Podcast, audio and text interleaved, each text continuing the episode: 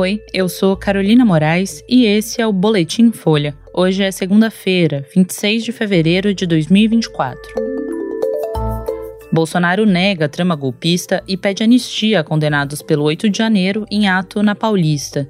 Brasil ainda falha na testagem da Covid 4 anos depois do primeiro caso no país. E Trump consolida a vantagem no Partido Republicano com mais uma vitória nas primárias.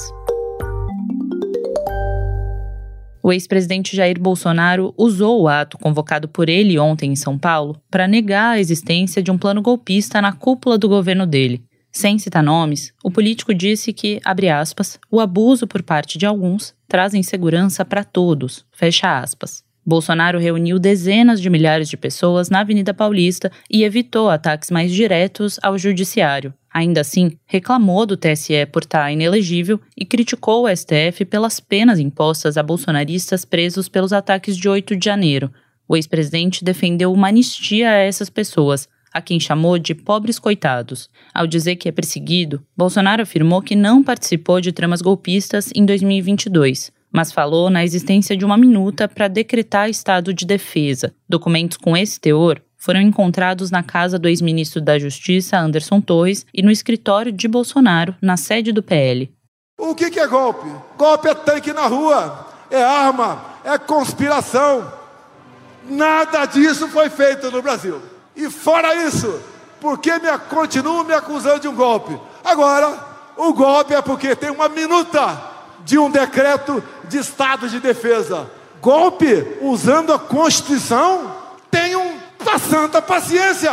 A Polícia Federal investiga uma trama para manter Bolsonaro no poder depois da derrota nas urnas. Uma operação nesse mês reuniu indícios como um vídeo em que o ex-presidente aparece tratando de ataques ao sistema eleitoral com ministros e mensagens que sugerem que ele teria pedido ajustes numa minuta golpista. Bolsonaro convocou o ato de ontem depois da operação como forma de demonstrar força política e pressionar o STF.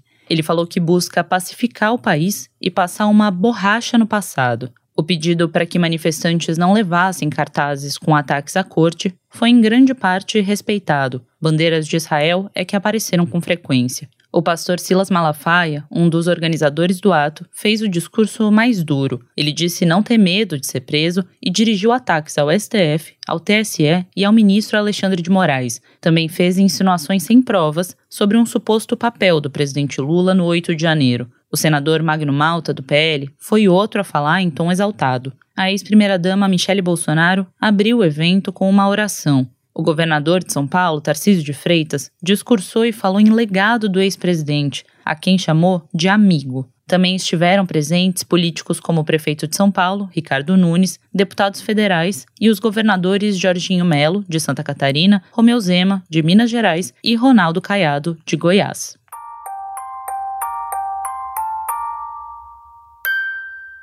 Quatro anos depois do diagnóstico do primeiro caso de Covid no Brasil, o país ainda tem falhas na testagem do vírus e enfrenta dificuldades em monitorar o surgimento de variantes e em isolar e rastrear casos suspeitos. O país contabiliza mais de 38 milhões de casos e 710 mil mortes. Nas últimas semanas, houve alta nos registros, impulsionada pelas festas de fim de ano.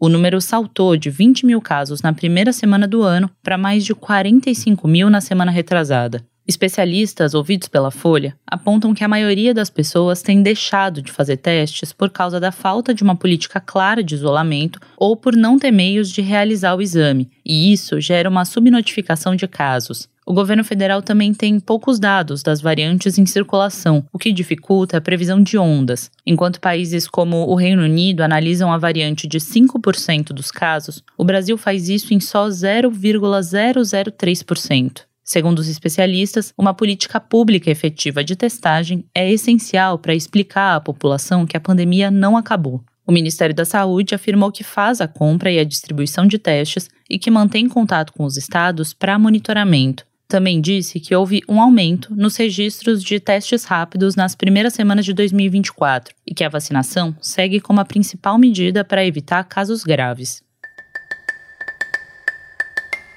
O ex-presidente Donald Trump venceu as primárias do Partido Republicano feitas no sábado no estado da Carolina do Sul e se consolidou como candidato favorito da legenda à Casa Branca em novembro. A quarta vitória de Trump nas prévias aconteceu no estado que já foi governado duas vezes pela principal rival dele pela indicação republicana. Nikki Haley esperava que o resultado na Carolina do Sul pudesse impulsionar a candidatura dela, mas Trump venceu com 60% dos votos. Haley reconheceu a derrota e disse que vai continuar na disputa pela nomeação republicana pelo menos até a chamada superterça de 5 de março, quando vários estados e territórios organizam primárias. Segundo ela, Trump não é capaz de derrotar o atual presidente, o democrata Joe Biden, e a maioria dos americanos rejeita os dois. Os movimentos antes das primárias na Carolina do Sul mostravam a força que Trump tem no Partido Republicano hoje, mesmo respondendo a várias ações judiciais. O ex-presidente recebeu o apoio de mais de 150 lideranças locais do partido. Haley, apesar de ainda ser popular no estado,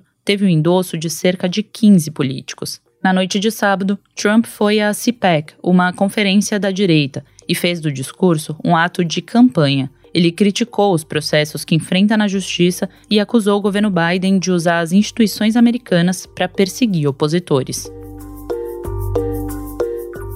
Esse foi o Boletim Folha, que é publicado de segunda a sexta 2 vezes por dia, de manhã cedinho e no final da tarde. A produção é do Gustavo Simon e a edição é do Tomé Graniman. O episódio usa o áudio do SBT. Essas e outras notícias você encontra em folha.com.